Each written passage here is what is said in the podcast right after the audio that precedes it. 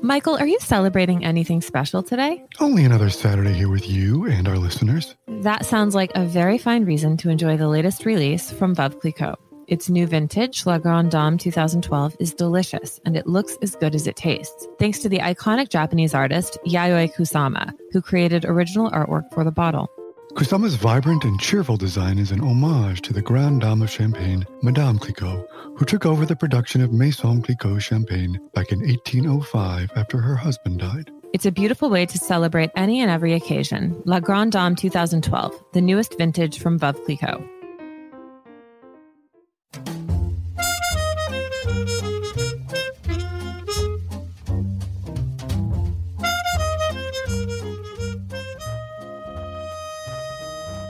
Happy Saturday. It's June 5th, 2021, and you are with us right here on Morning Meeting.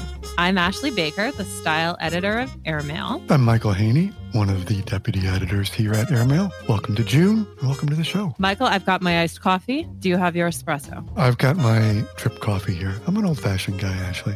Oh, fair enough. We're fully in the throes of summer over here, Michael. It's getting light at 5:42 in the morning. We're up at it and early, and we've got lots to talk about today. First of all, I think we just need to be clear on the fact that we've got Los Angeles Michael with us, ladies and gentlemen. California Hainey, as I like to call him. He has gotten on an airplane and crossed the country to see our good friends in Los Angeles. How is it, Michael? All the leaves are brown and the sky is gray. It's great, but I have a confession, Ashley. I'm ready. I am so, I have not traveled in the longest time. My whole travel game has fallen apart. I ended up packing like a 14 year old girl going to summer camp. And I was the guy in the airport all of a sudden. I mean, that you would not want to be stuck behind in security. All that was basically missing was I might as well have had like a, a purple neck pillow around my neck and setting off the alarm. It was just like I was all off my game. I felt like a complete amateur again. I was embarrassed for myself. What do mean? I know you, Michael. I know you had the smartest Globetrotter luggage. I just felt like I was like I didn't know how to travel again, and I was all well. Mate, maybe I need this. Maybe I should buy. Uh, oh, yeah. Uh, uh. And anyway, I just was. I, I, it was a good thing. It was a good thing Brooke was not with me. Came out here solo because I would have been driving her crazy, and would. Did you fly out of LaGuardia? I flew out of JFK, Oh, which was empty. wow. You know, the new LaGuardia is really fancy. That was one of my surprises of the pandemic when I flew out of it a couple months ago. I was like, wow, this is nice. They apparently they got some construction done while we were all grounded. I know. I was there for my trip and back into Chicago, and feels like I was in one of those small European city with like a beautiful new airport. Everything was clean, modern, spacious, cathedral ceilings with windows everywhere. Right? It was, and there was even like a Strand bookshop in there. It's amazing. And Shake Shacks on every corner, Michael. What more do you need? Exactly. I love it. So are, you're staying in Santa Monica. Yes, I'm at the proper hotel. How is it? It's proper. Do you like it? I, it's pretty new, right? I haven't been there yet. I haven't left my room yet, but yes, it's pretty new and uh, it's lovely. Kelly Wearstler designed it. It's very on point for design aesthetic right now, what the kids like. I think it's really lovely. Very happy to be here. Marvelous. All right, go eat at Jon and Vinny's for me, please. I will. But I think the point is today, morning meeting is literally coast to coast.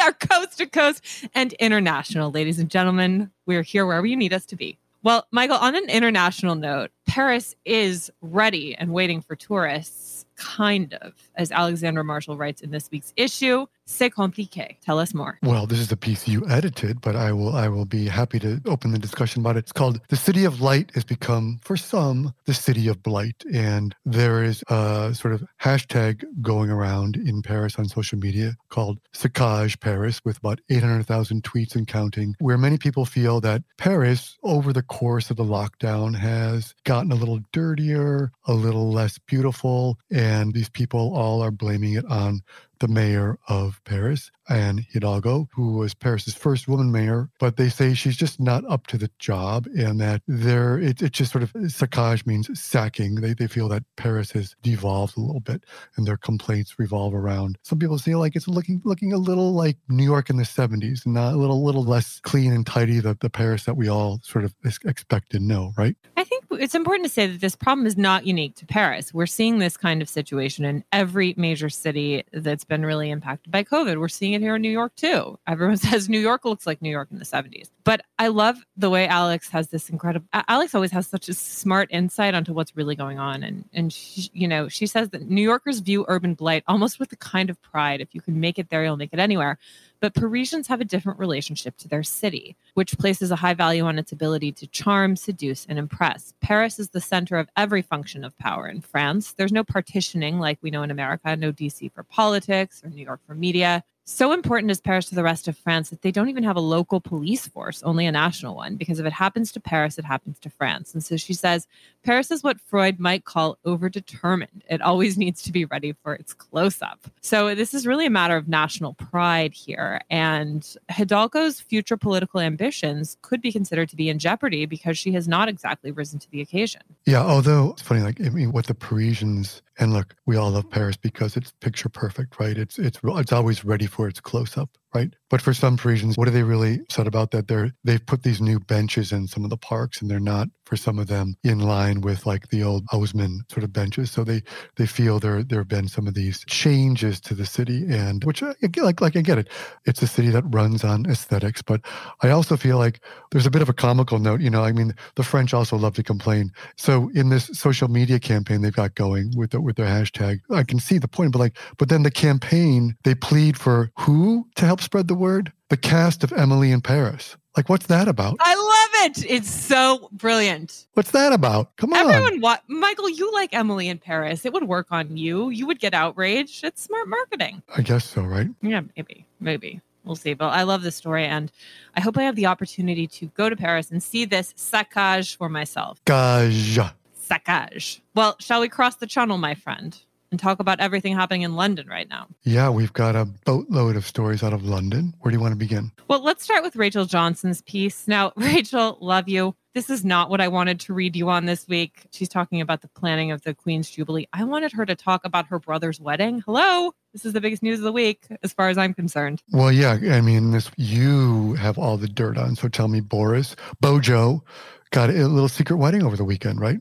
Yeah, little secret wedding. Managed to subvert the press on it too. People were caught totally off guard by this. And I believe he is the first PM to get married in office in quite some time. And there was a little teeny tiny little wedding. I assume Rachel was there, but she's being very discreet and not talking about it, at least not yet. So we'll continue to hold out hope. Instead, though, she does have a great piece in the issue about the planning of the Queen's Jubilee, which is next summer. And she's got some moles. So the Elizabethan era, the second Elizabethan era, which is the Queen is 95 years old now, and uh, she is now this year celebrating, she is now marking her 70th year on the throne. And she's the only monarch in British history to have served 70 years on the throne. So this will be her Platinum Jubilee, which begins this June with a bank holiday, or this weekend of uh, June 2nd here. But then the big marking will be next year, 2022, when, if you remember, in 2012, 10 uh, nine years ago there was that was her 60th and that was when they had that sort of whole procession down the thames river on a very cold dreary day. It was known as the shiver on the river. So this one is the planning is going ahead on it and actually as you know she rachel has some moles in westminster and uh, the palace talking about how the planning is going to proceed on this one, which will be quite different from what it was uh, nine, ten years ago, right? Indeed. Charles has already started off the festivities by asking everyone to plant a tree in honor of the Jubilee. And he cringingly is calling it a treebilee. Treebilee? Treebilee? Treebilee. Yeah.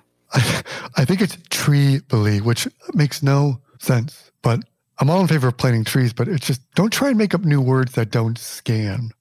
A trebly? I think trembly, trebility, ability, tremble, tribal. Like, what exactly are you trying? Trembly would be if you're planting trees at Wembley. That'd be trembly. but this is not that. I love it. I love it.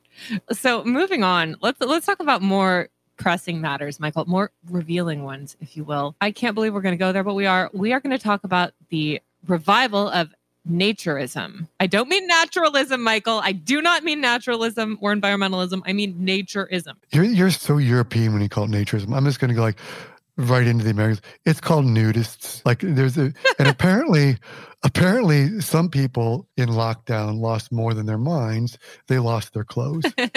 Specifically, it seems millennials have been embracing nudism, and not just like I'm talking, I'm talking about the old-fashioned like nudist colonies. These are, as Flora Gill writes this week, everyone from is now doing things like nude yoga and doing it on Zoom, and this whole sort of trend, even our good friend Gwyneth Paltrow, when she turned 48, she took a photo of herself thinking about like people wanting to embrace their bodies all the way, right? What, what's behind this, Ashley? Can you explain it to me? I don't get it. I think people are bored. And Flora Gill writes about this in the issue this week. Flora is a very, very funny writer. She's the daughter of A.A. Gill. For those of you who remember his writing, I mean, talk about acerbic, witty, and on it. Um, and Flora reminds me of him in so many ways in terms of the way that she puts a piece together. But uh, she talks about how millennials have been stripping off as a way, get this, Michael, to reduce lockdown anxiety. Now, in my case, that would be a way to augment lockdown anxiety. Like, I have no desire to see my naked body reflected back at me over Zoom while I am doing a downward facing dog, but apparently others do. Yeah. So Flora decides to take a week to challenge herself to be largely naked for a week. And she tries to get her boyfriend involved, and he is not interested, but he is supportive of the idea of her spending a week naked in their home until he gets worried about the impact on the heating bill. Ha ha. Anyway, so she starts off with, of course, like the funniest possible thing, which is an online nude dance and drumming workout run by an organization called British Naturism. And she's perplexed by all these details. Like, do you start off wearing a robe or do you just log on totally naked? Uh, and she she joins the Zoom call and she finds 13 naked men eagerly following a naked woman as they dance and bang their wooden spoons together. And at first, it's she finds this ratio of more males than females to be a little bit disconcerting, but then more females join. They all squat and stretch to the music she's feeling like she gets a good workout in. Then she tries naked yoga. She is really conflicted about where to position the camera. Probably not from behind, maybe not from the front. So she decides to do it from the side. And by the end, she decides she kind of likes this. She's into it. It's making her feel confident. She's feeling good about life. So I, I think Flora and I are just fundamentally different in terms of our approaches towards nudity. Like you're likely to see me at the beach wearing swim leggings and a long sleeved rash guard. But so that's where we're at. Maybe Michael, maybe I, we should do this as just a means of personal growth. Oh boy. Yeah. You're talking you're talking to the most repressed person you're ever gonna meet, Ashley. So I don't I don't really know. Michael, that's probably why you need it more than anyone. Ask Brooke. Yes. Ask Brooke how she feels about this. Yeah, I don't think you're going to find us at a naturalist camp anytime soon. Way too worried about getting a sunburn. No thanks. Yeah, or ticks. Although it's easier to spot the ticks that way. Yeah, well, there you go. Advantages. Yeah, tick check for everyone. Let's take a break for a brief lesson in the history of champagne. Michael, what can you tell me about Madame Clicquot? Funny you should ask. She was one of the original innovators in the realm of champagne. All the way back in 1805, she took the reins of Maison Clicquot following the death of her husband. She was a risk taker and completely uncompromising when it came to maintaining the highest possible quality of her wines. She was also known for perfecting new innovations and expanding Veuve Clicquot's reach into all corners of the world. Today, her name is synonymous with excellence, and she is remembered as the Grande Dame of Champagne. And like Madame Clicquot, Yayoi Kusama is a trailblazer in her field. She entered the art world at 28 and once said, I promised myself that I would conquer New York and make my name in the world with my passion for the arts and my creative energy. To celebrate the house's new vintage, La Grande Dame 2012, Kusama created a new design for its bottle and gift box that makes smart use of her polka dots to represent champagne bubbles. And as for the wine itself? It expresses Veuve Clicquot's love of Pinot Noir, which represents over 90% of the blend. As Madame Clicquot said, our black grapes give the finest white wines. It tastes as beautiful as it looks. La Grande Dame is a showcase of the house's excellence. Madame Clicquot and Yayoi Kusama lived 150 years apart, but they still created an unforgettable collaboration. That alone is worthy of a celebration.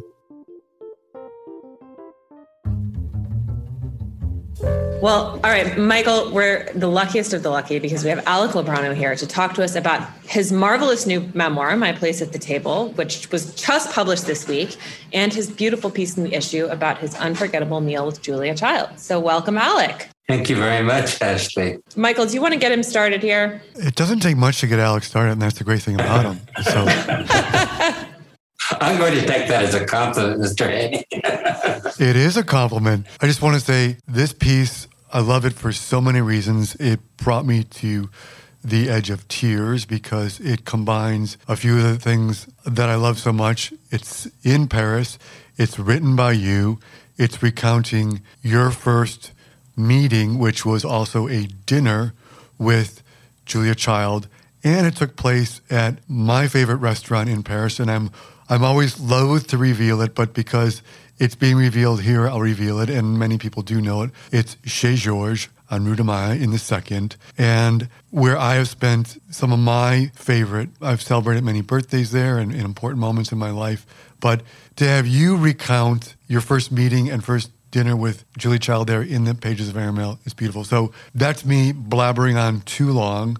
How old were you when this dinner happened and what year was it? Set the scene for us. I am utterly useless with dates, but I think it was 1987. So I was 30 something, 30 whatever. But I felt like I was about 15 when I sat down at the table because I, you know, this ghastly shyness, which I'll never shake, sort of caught me by the scruff of my shirt as I was being escorted to the table. And there's a rather formidable looking lady sitting in the corner of the room. And we sat down and we were polite with each other and everything. And as I, as I say, it may sound incredible, but it took me a few seconds until I finally thought to myself, Mother of God, this is Julia Child. What do I have to say to Julia Child? Anything that any conversation I make will sound so tinny and useless. And yet we had a language that we both knew, which was new and loathed, a language of a certain type of buttoned up sociability that we both learned as children. And we used that until we couldn't bear it anymore. Then we finally started talking to each other.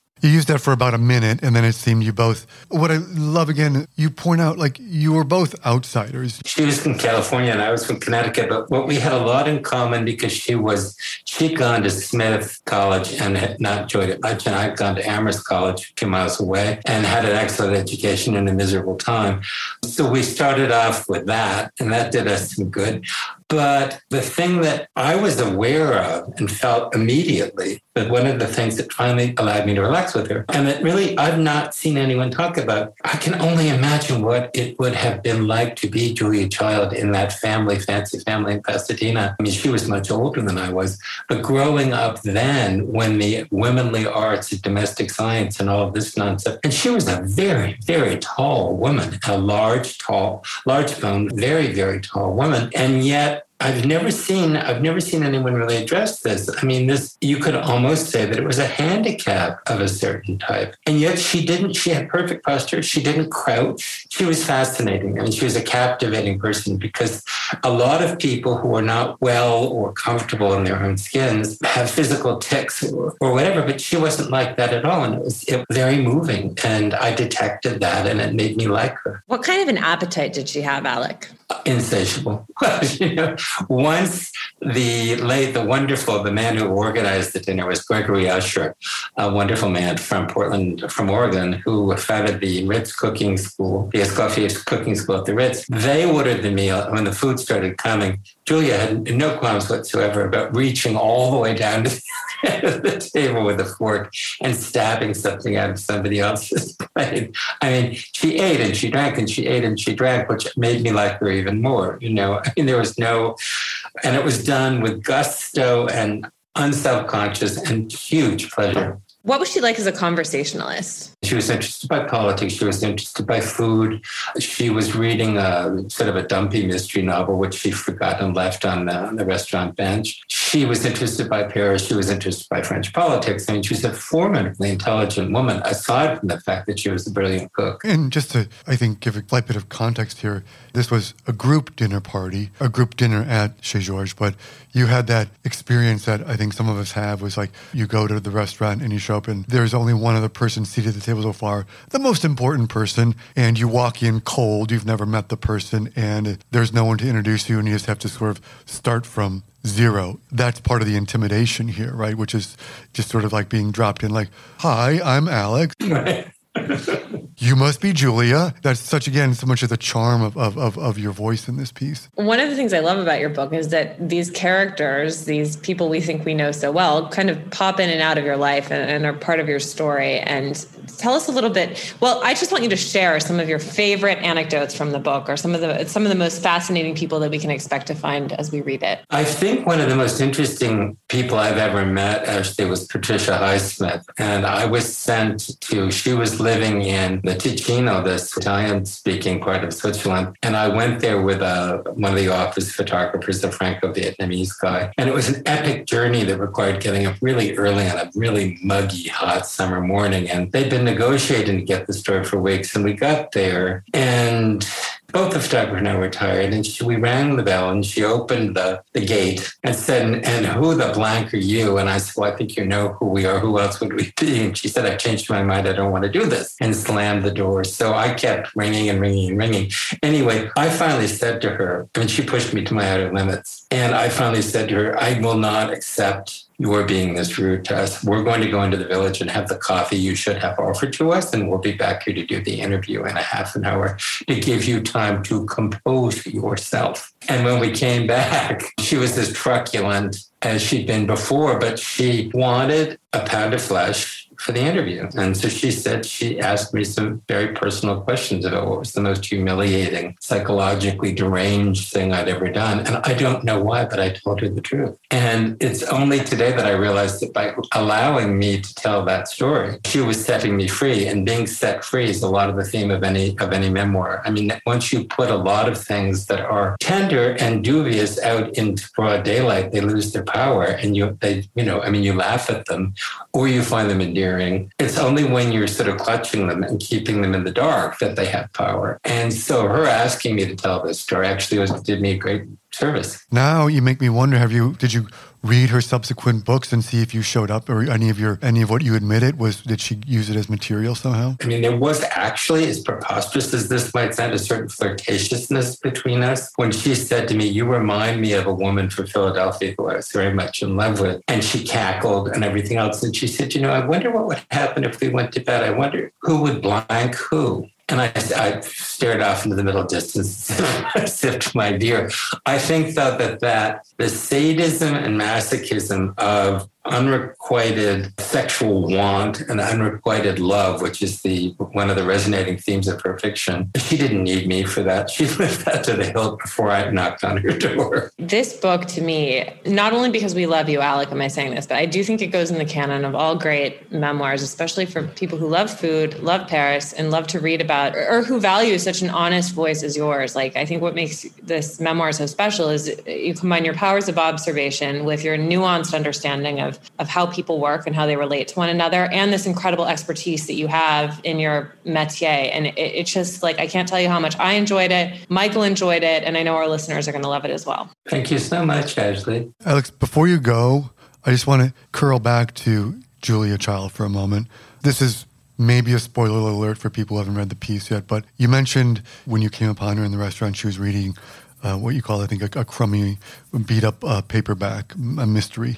And I love this at the end when you talk about you went back there sometime later and the waiter recognized you as the guy who had had dinner with the queen and he walked up to you and he said perhaps you could return this book to mrs child. You know she left it behind in the banquette the other night and it turned out to be this john macdonald mystery from the cambridge public library as you said with a with a coupon in it for land o'lakes butter and some loose pieces of paper but one on one of them was a note that she had written to her husband saying, What would you like for dinner tonight, my love? And there was a carefully drawn heart below it with an arrow stuck through it that said, It's the single word you. Can you just finish the story for us from there? Then she said, I mean, I was so moved by this. And I kept the coupon to the Land O'Lakes butter against my next trip to the US and used it. But the persiflage, the deep love between two people who were strange in different ways, the playfulness, the, the vivid sexual attraction, the sensuality, it was, I was just astonishingly moved by this. It was an incredibly resonant and beautiful little piece of writing. It was like a, a shard of their domestic relationship that I found really astonishingly moving. And I kept those things. I, I think I should probably give them to some. I don't know where her papers are. I think they're out in California, but I have them in an envelope and I should probably send them out there because it's such a, it's like a Rosetta Stone. You know, I mean, it's a little funny, strange thing that suddenly gave me such a deep insight into the woman. It's such a great story. And there's much more where that came from in Alec's marvelous new book, My Place at the Table, at independent bookstores everywhere. Alec, thank you so much for coming on and for being in our universe. We are always so happy to see you. Before we release you back into the wilds of the Sunset Strip, do you have anything at all you could recommend? Wow, the wilds of the Sunset Strip. I, I mean, I put my leather pants on and do a full Jim Morrison. See you at the Viper Room. I do have a few things to recommend, Ashley. First of all, before I get there, did you happen to watch Cruella last weekend? I did not. Mm, I did. Did you go to the movie theater? No, you could watch it on Disney Plus, but we'll wait. We'll wait until you watch it, and then we'll discuss. Okay. Okay. Okay. Got some great fashion moments. Unbelievable. I don't doubt it. I didn't know I could. I don't have Disney Plus. Okay. All right, I'll watch it. How do you bribe the children without uh, tuning into Disney Plus? Oh, there are so many other ways, Michael.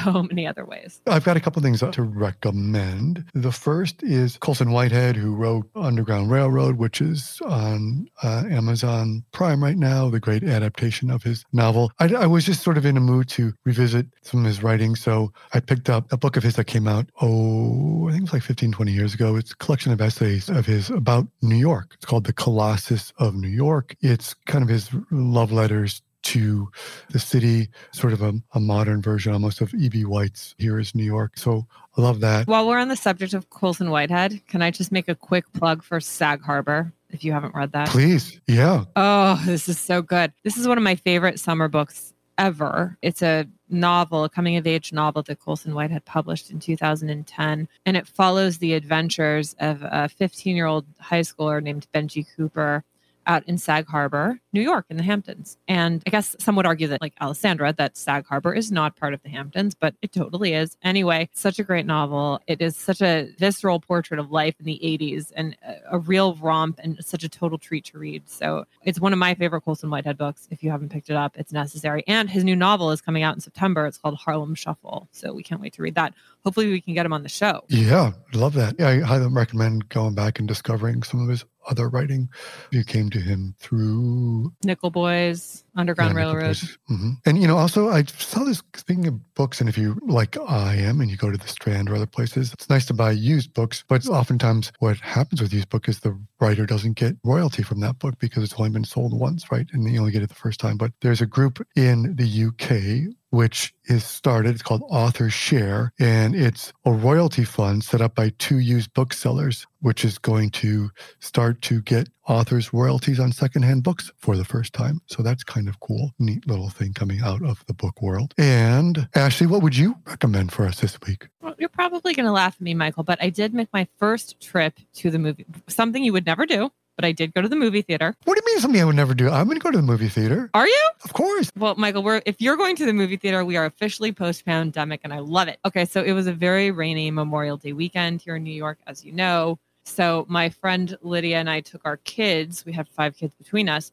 to go see Dream Horse. Now, if you are going back to the theater for your first time in 16 months, I might not recommend this film, but if you have kids and need to get out of the house, it's actually a really lovely little feel good movie based on the true story of a horse named Dream Alliance, who was a racehorse bred by a bartender in Wales named Jan Vokes. Anyway, it's a really fun, feel good film about the love of horses, the sense of community, the whole racing world we laughed, we cried. It reminded me of why I like to go to see a movie in the theater in the first place. You know what? We're talking about sneaking, uh, going to see a movie in a theater.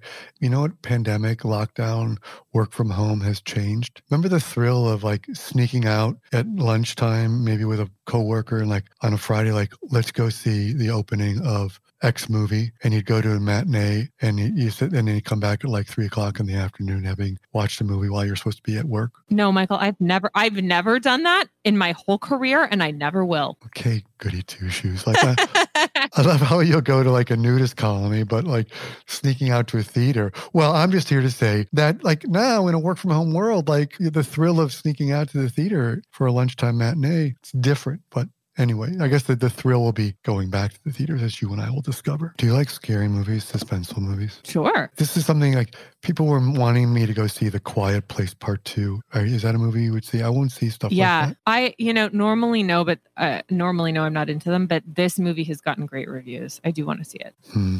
Even though you're like out there in the woods, you wouldn't feel like creeped out. I'd have to see it at like two o'clock in the afternoon. Okay. You know what's playing right now at Film Forum, Michael, by the way? I think you and I should just skip out on work. If you weren't, if only you were in New York, not LA. And have you seen the swimming pool? I love this movie. Yes, come on. Oh, it's me? so good. Speaking of movies, got a fantastic Great Lives this week by about a woman named Ava Sereny. I had never heard of her before, but I'd known her work, and and, I, and you do too if you love movies. She was living in Rome in the 60s, and one day she showed up, uh, took a plane to London in the 60s, walked into the lobby of the, the Times of London building and said, I've got some photographs. Who do I go to? and she had no appointment. But for some reason, the paper's picture editor, a man named Norman Hill, agreed to see her.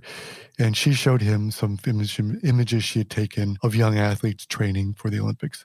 He bought them, ran them, and they were very popular. And she then went back to Rome and she soon developed a specialty for herself, shooting and being the photographer on set of movies filming primarily in Rome. And over the course of decades, she shot everyone from Paul Newman to Jane Fonda, Clint Eastwood, Sean Connery, Burton, Richard Burton, Mia Farrow, even Spielberg, Werner Herzog, Fellini. It, it all began with shooting Mike Nichols when he was shooting Catch 22 there in Italy. And then she went on to Visconti on Death in Venice and even Bertolucci on last, as she was on the set of Last Tango in Paris. So, like I say, you don't maybe know her, but if you Google some of her images, there's a great one I've always loved. And she, one of the things she developed with her subjects was a lot of great trust because she was so she never got in the way and they just loved working with her but there's a great photograph you can look it up and just google her name but she had a very easy rapport with her subjects charlotte rampling for instance who she met on the set of the night porter loved her so much that she wrote a poem about her and paul newman she got him to pose for her barefoot at his Connecticut home while I was sitting standing there clutching two beers and dressed in this old t-shirt that just says get really stoned on it. Terrific photographs from the 60s and 70s. Wonderful life.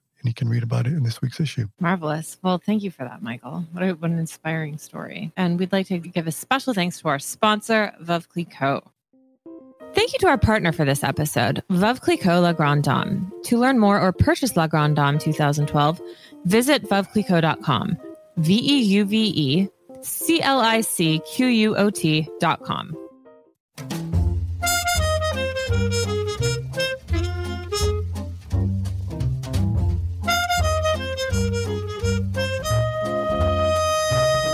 on that note, we also want to say Morning Meeting is produced by Airplay Productions and edited by Jesse Cannon. Our co-editors are Graydon Carter and Alessandra Stanley. Our chief operating officer is Bill Keenan, and our deputy editors are Nathan King and Chris Garrett. Our CMO is Emily Davis, and our music supervisor is Randall Poster. The theme music is The Cute Monster by the Buddy Collette Quintet. A new edition of Airmail is published every Saturday, so please do subscribe and enjoy all of our stories on airmail.news, which we update every day. You can also find us on Twitter and Instagram at Airmail Weekly. We'll be back here next Saturday with another edition of Morning Meeting. In the meantime, be sure and subscribe at Apple Music or Spotify. Most of all, thanks for joining us.